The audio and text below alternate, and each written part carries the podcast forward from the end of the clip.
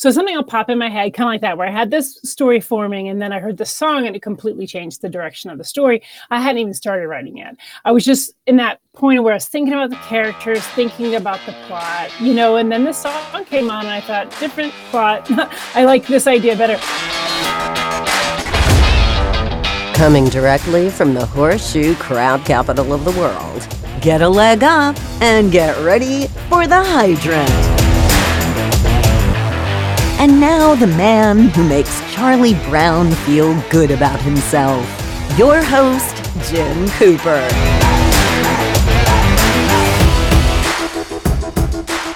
Hi, everyone. Welcome to The Hydrant. Author Juliet Rose is with me today. Thank you for joining me for this. I appreciate it. Thank you so much for having me on. It's, it's my pleasure. I always was curious because I would Google your name and all I would get was sites that deal with the flower. yes. There's a Juliet Rose, and I'm like, okay, this is nice, this beautiful flower, but this isn't helping me at all. So it's just like, did you know you've been named after a flower? No, honestly, um, and I was actually after my grandmother, who was Juliet Rose, and so that was all I knew. And uh, but yes, I've looked myself up as well, and I'm like, oh, that's a really pretty flower, and there's like hundreds of them. right. It's just like it's page after page after page. It's like, okay, I get it, I get it, I get it. I'm sprinkled in there a little bit, you know. I, I just put in, in Juliet Rose author, and that seemed to just that's clear the key. things. I do the same thing. things right up. As you may have guessed, uh, Juliet is an author. She's published a number of books, which you can all find out on Amazon. If you want to know more about her as an author, you can go to her website, which is authorjulietrose.com. Juliet has always wanted to be a writer, even from a little kid. She's told stories to her classmates and got a typewriter at a very early age. Uh, she focuses on contemporary and supernatural fiction, and she likes to include some of society's more prevalent issues into some of her writing as well, just to keep it in that genre. She has a dream of getting an RV and traveling across the country. Besides writing, Juliet's into painting, rescuing animals, which is really cool. Mm. Juliet's had some tough challenges to face in her life. She lost her mom very early, at a very early age. She has lost a child at a very early age. So she's faced these challenges, which include cancer diagnoses and, and that kind of thing, and kept going. So she has what appealed to me was this inner strength she's got to just keep going when so many of us would just say, uh, I've had enough of this. So, um, what kept you going? You know, I've been asked that question a lot, especially after my daughter died. And honestly, you don't really have much of a choice. I did have other children and they needed me. So, I mean, that's, you know, the sun rises, you get up, you you just get through your day. It wasn't easy that first year. It was now kind of a blur because, you know, I was just trying to get through, but I had a newborn baby too. And so I was having to take care of her while grieving my daughter. So it was it was really tough. Um, I think ultimately, as time went on, what I wanted to do was you know, really reach out to other people who might be struggling. I did write nonfiction for a long time. I wrote for magazines and newspapers. I, I wrote about bereavement, things like that. But what I really wanted to do was create, I guess, a voice in fiction to kind of address some of these issues, some of the things people are going through, for people to feel heard, even when they're reading a fiction story. Right. And uh, I can relate so much to that so I applaud you for that. That's it's not easy, especially when you have a little kid as well. Man, I'm sorry about your wife too. My my daughter actually had a brain tumor as well. That's what what took. Yeah, uh, that's that's what kind of hit me is like, and when I would have bad days while she was going through treatment in the hospital, and you know, caregivers get bad days as well as the patients do. Now, from your standpoint, you still had all these. You know, your mom wasn't around. You just lost your daughter was there a gratitude piece that you held on to during all that period? Or was was there something that that really just you could hold on to to keep you going? You know when she was battling cancer obviously her being alive every day was what i held on to you know like you just say right. okay there's there's that quote that says if there's life there's hope and that's what i held on to um, when she passed away, honestly, I was I was on autopilot. I was taking care of my other children. Like I said, I had a newborn. I was breastfeeding her, so I literally was just kind of going through the motions for that first year. Right. Um, right. and and then after that i really i sat down after that first year and i thought to myself like i really want to give back like i want to do something with my life i don't want to just have kind of sat here and so I, I ran a youth center for a year there was an old building and i went and found out who basically owned it and i said hey i'd love to turn this into a youth center and so i went in and i painted it and i started running classes there and then kind of just gradually from there i always stayed really involved as a volunteer and things and um, and as a writer, it's been my passion since, like you said, since I was a kid. So right. I, I, felt like I could reach out further. And, and I wrote, like I said, nonfiction at first, trying to reach people through articles that maybe talked about our experience. And then as time has gone on, I've realized you can reach a lot more people in fiction because people in nonfiction tend to gravitate towards what they're already familiar with. Like they're reading it because it's relating to of them. this, right? Right. And so I was like, how can I reach more people? And so I laid in bed one night and I thought, I just gotta gotta get back into fiction and I really need to give a voice to characters. You know, so all of my stories, you know, I've heard them be called dark or heavy, but also a lot of people say thank you, you know, like so much for writing that because I felt heard or I felt seen in that. I really related to this character. So and you've got you've got a new book coming out, or by the time this airs, will have come out in February, right? Mm-hmm. Yeah, at the end of February, I have uh, a novel called By the Dimming Light, which again kind of gets into this. You know, I, I write somewhat supernaturally, but when I do, I'm really looking at humanity first. So I really look at my characters and, and bring out their humanity. No matter what else is going on, I want their story to be the strongest part. And so this one deals with that. It deals with somebody actually who lost someone and then he becomes an alcoholic. And then 15 years later, he comes across another kind of tragedy where he has to kind of step up to the plate and stop drinking and and, and be the person that the people around him need him to be. Um, but it does get into the supernatural. It kind of gets into cryptids as well. So um, it all it all ties in together. It actually makes a lot of sense together. But I had never heard that term cryptids until I was I forget who I was interviewing, but they said that and I was like, "What is that?" And they explained to me what that is. And I was like, "Oh, okay, now I get it." So, yeah, yeah, like your Mothman, Bigfoot type stuff. So, right, yeah. exactly, exactly. I was like, "Okay, I get that." So, do you believe? And I asked this person the same thing. Are there any cryptids that you believe actually exist?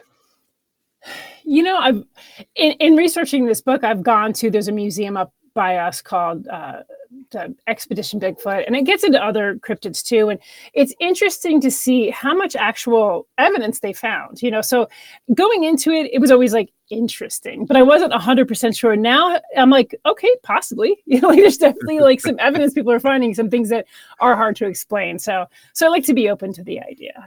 Right. Right. And this other, other person said we started talking about Nessie, Loch Ness monster, and mm-hmm. we, we got in, and I was making a comparison to UFOs. And she said, "No, nah, that's a whole different breed of, of person outside of the cryptids." I was like, "Okay, we won't go down that road." It, it can be. I definitely know mm. people who believe in both. They believe in cryptids. Right. They believe in aliens. They believe that they might even be interconnected. Again, what I do is I just tend to keep an open mind. I don't really have a, a firm belief either way, but I like, okay, possibly. It's it's intriguing. This is kind of the, the standard question, and I get this sometimes too. What triggers you to start writing a new book? Yeah, it could be anything. And I'm sure you know this as a writer too. It could be a personal experience that I've had, you know. So, like, obviously, there are some of my books where I've taken things I've gone through and I've put them into the book.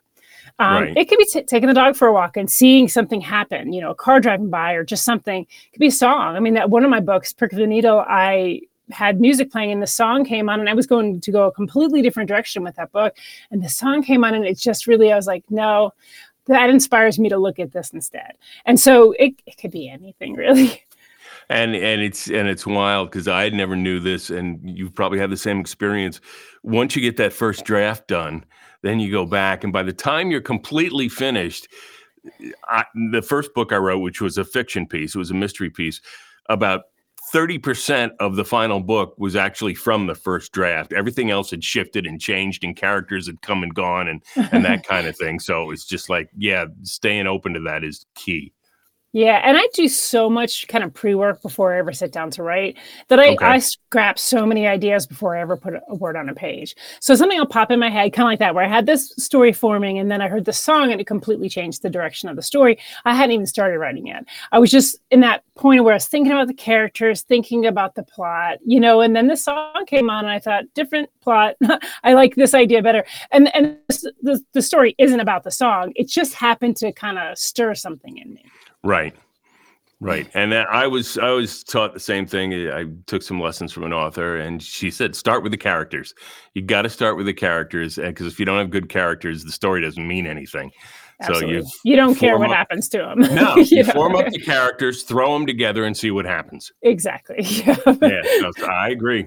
I agree. It's a and I know some people have to outline everything before I couldn't do that. I, that would drive me out of my mind. I can't. And like I always say, if I outlined, I'd end up throwing it most of it away anyway. So it's kind of a waste of time. You know, like I'll send notes to myself, like, okay, character, maybe something about the character or maybe location, but I never sit down and draft an outline. Yeah, no, I, I I couldn't do it. I couldn't do it. So let's talk about your wish to. Well, we talked about going around in the RV, but you want to find the best vegan restaurants. Mm.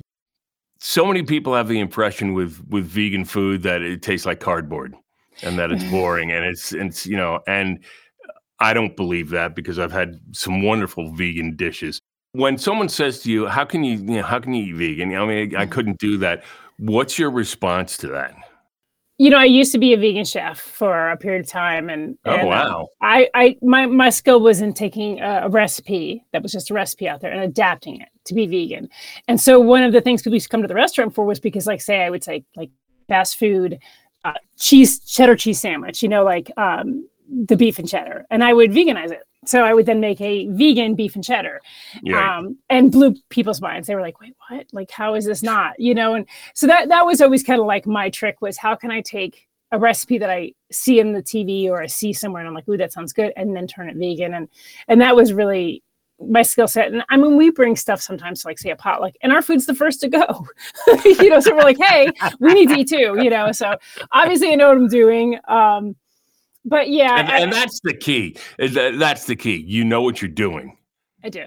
Yeah. Say as a teenager, I tried to go vegetarian and it was terrible. It was like I went and bought like one of those like, and this was back in the 80s, a preform kind of burger thing. And I threw it on the grill and it just fell into the grill. And it was just like I was trying to pick out. It was terrible. Like tofu, the first time I cooked it, I threw it in the trash. So it is like learning that skill set. Like, how can I make this taste better? Reading other people's advice. Like, this is what I did to make it taste better. So, you know, we make food that tastes just like any food. So. And uh, I that triggered a memory of me. We bought, and I forget what the whether it was tempeh or what was the the substance, but we bought some hot dogs and put them on the grill, and they didn't so much cook as melt. it was just Yeah. like, yeah, I'm not digging that out of the, the charcoal there. Yeah, so it's like, yeah, you got to know what you're doing. Yeah, and it, and the world's changed. There's a lot of really good alternatives now that didn't exist back, like say when I was a teenager. right. There's really nothing. Now there's actually stuff that, like I said, you know, you could buy like a, a burger and cook it and give it to somebody and they wouldn't know the difference. Right, right. I've had so, I've had some wonderful veggie burgers recently that have been oh that's that's pretty good. I've had a lot of terrible ones, but Yeah. some good ones too. So it's just like it's it's coming along, which is wonderful to see. We could all you know eat a little healthier would make us all feel better. Hopefully. Hopefully, yeah. okay, let me ask you some of these bizarre questions, and we'll uh, see where this goes. What sound or noise do you love? Music, hands down. Any music, it just it it centers me. Right. Do you have a favorite genre or is it just kind of across the board? It's kind of across the board, but it depends on the mood I'm in. So, like, maybe I'm in the mood for Motown one day, or maybe I need classical or jazz. You know, it just depends at that moment what I'm really feeling. Yeah, you, we're on the same page here. That's good. What is your least favorite sound or noise? now that I'm an adult, my children are grown, children crying in the store is a big one. I didn't used to bother me when my own kids were little and crying in the store, but now like I, it just stresses me out if I hear a kid crying in the store. I know. Yeah, I forget where it was, but there was there was one kid who was just losing it, and mom had like pulled him off the corner and was trying to talk him out of it. And I'm like, no, no, no, no, no, you don't understand.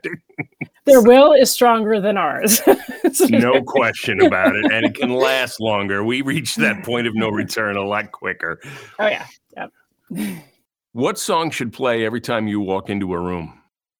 Ooh, uh, what song should play?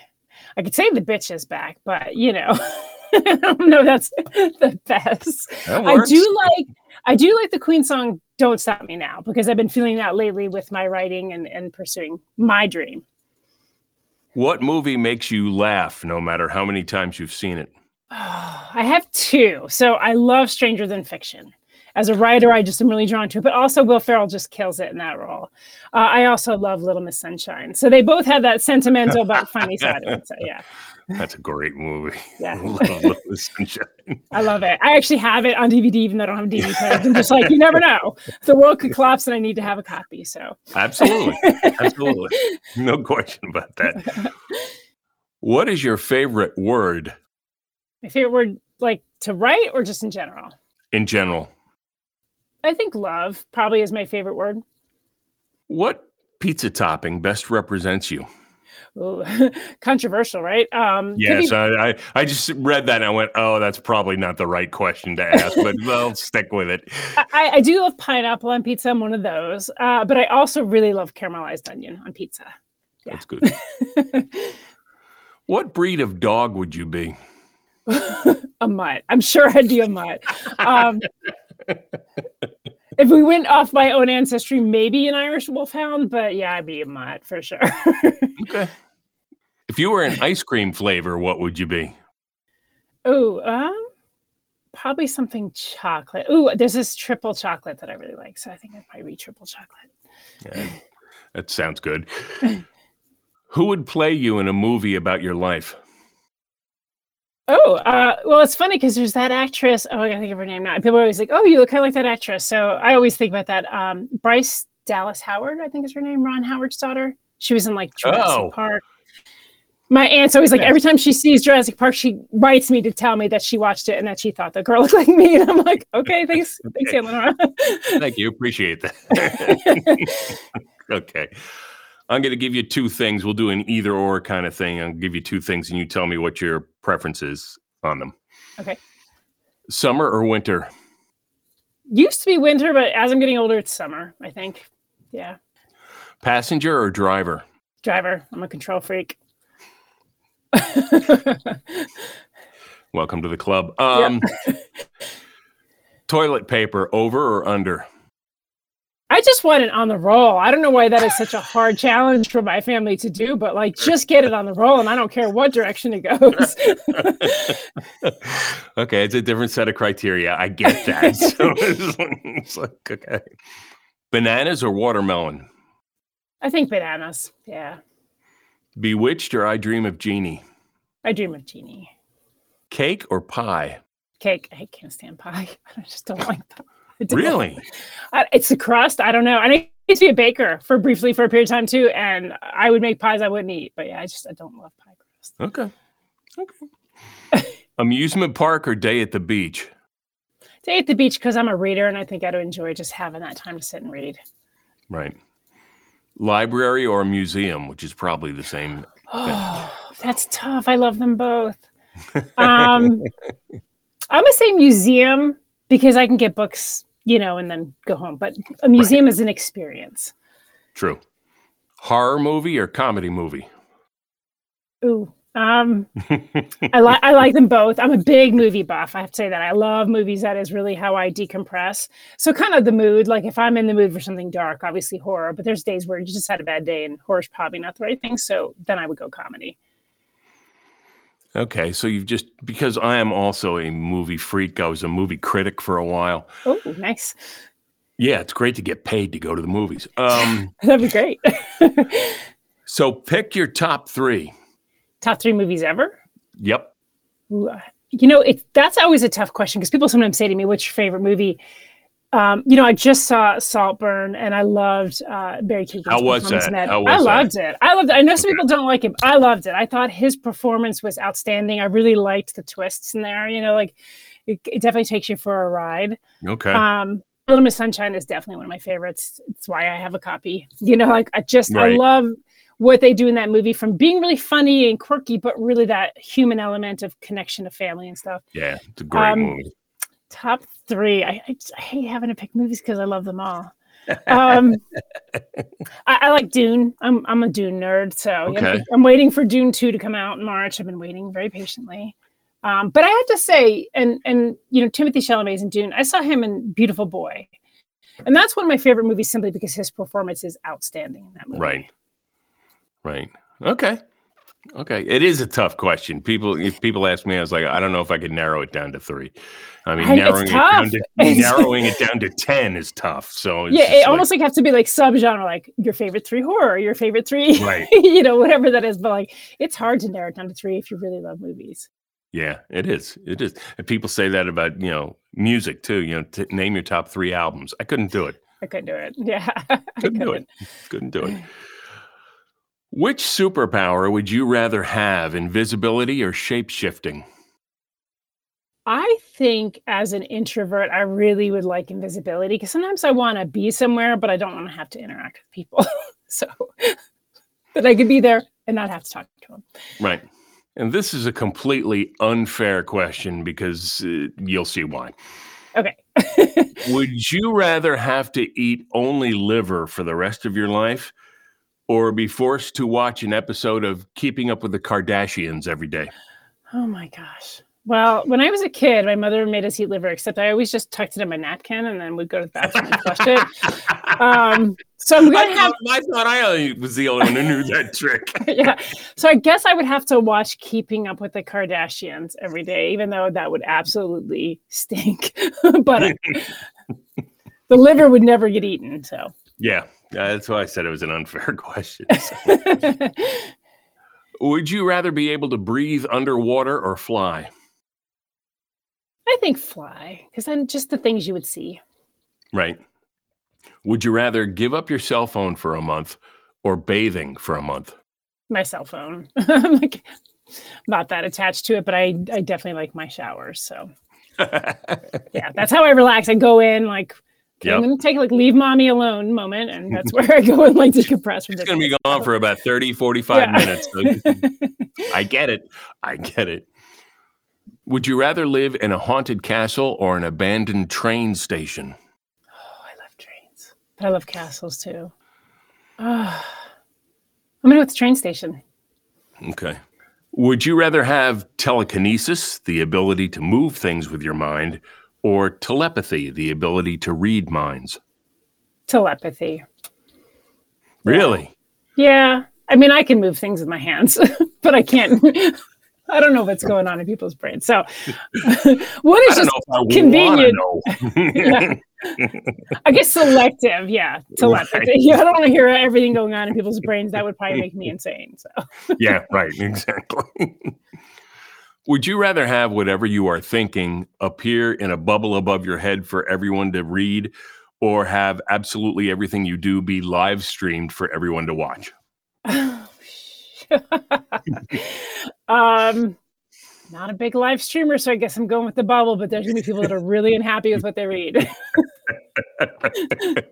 it's not an easy question. No. by any stretch of the imagination. So, uh, thank you for doing this. I This is fun. it. Yeah, this is fun. Give me, give us again the the name of of your new book that's out or coming out. So the new one that's coming out next month is By the Dimming Light. Um, all my other books are on my website, authorjulietrose.com. So Okay. you can go there and, and they can see my social media, my books, my links, little bio, you know, all kinds of stuff. Right. Right. It's a cool little website. So, you know, avail yourself of that. Again, it's authorjulietrose.com. Thank you again for doing this. Thank you for watching and listening, and we'll see you again next time on The Hydrant. Hey, thanks for hanging out with us on The Hydrant. The Hydrant announcer is Allison Steel. For outstanding VO coaching and voice acting services, visit Allison at AllisonSteel.com That's Allison with a Y and Steel with no E at the end. Shoot me an email with any comments, questions, worthwhile recipes at bigdog at jimcoopervo.com. This episode copyright 2024 by Jim Cooper VO and Nat Landcore Audio, which is solely responsible for its content. No reproduction by writing, recording, reposting, smoke signals, AI voice loading, Morse code, or any other electronic or manual recording method known to man is allowed without prior written consent. Come back and play with us next week as the steady stream of outstanding guests continue at the Hydrant.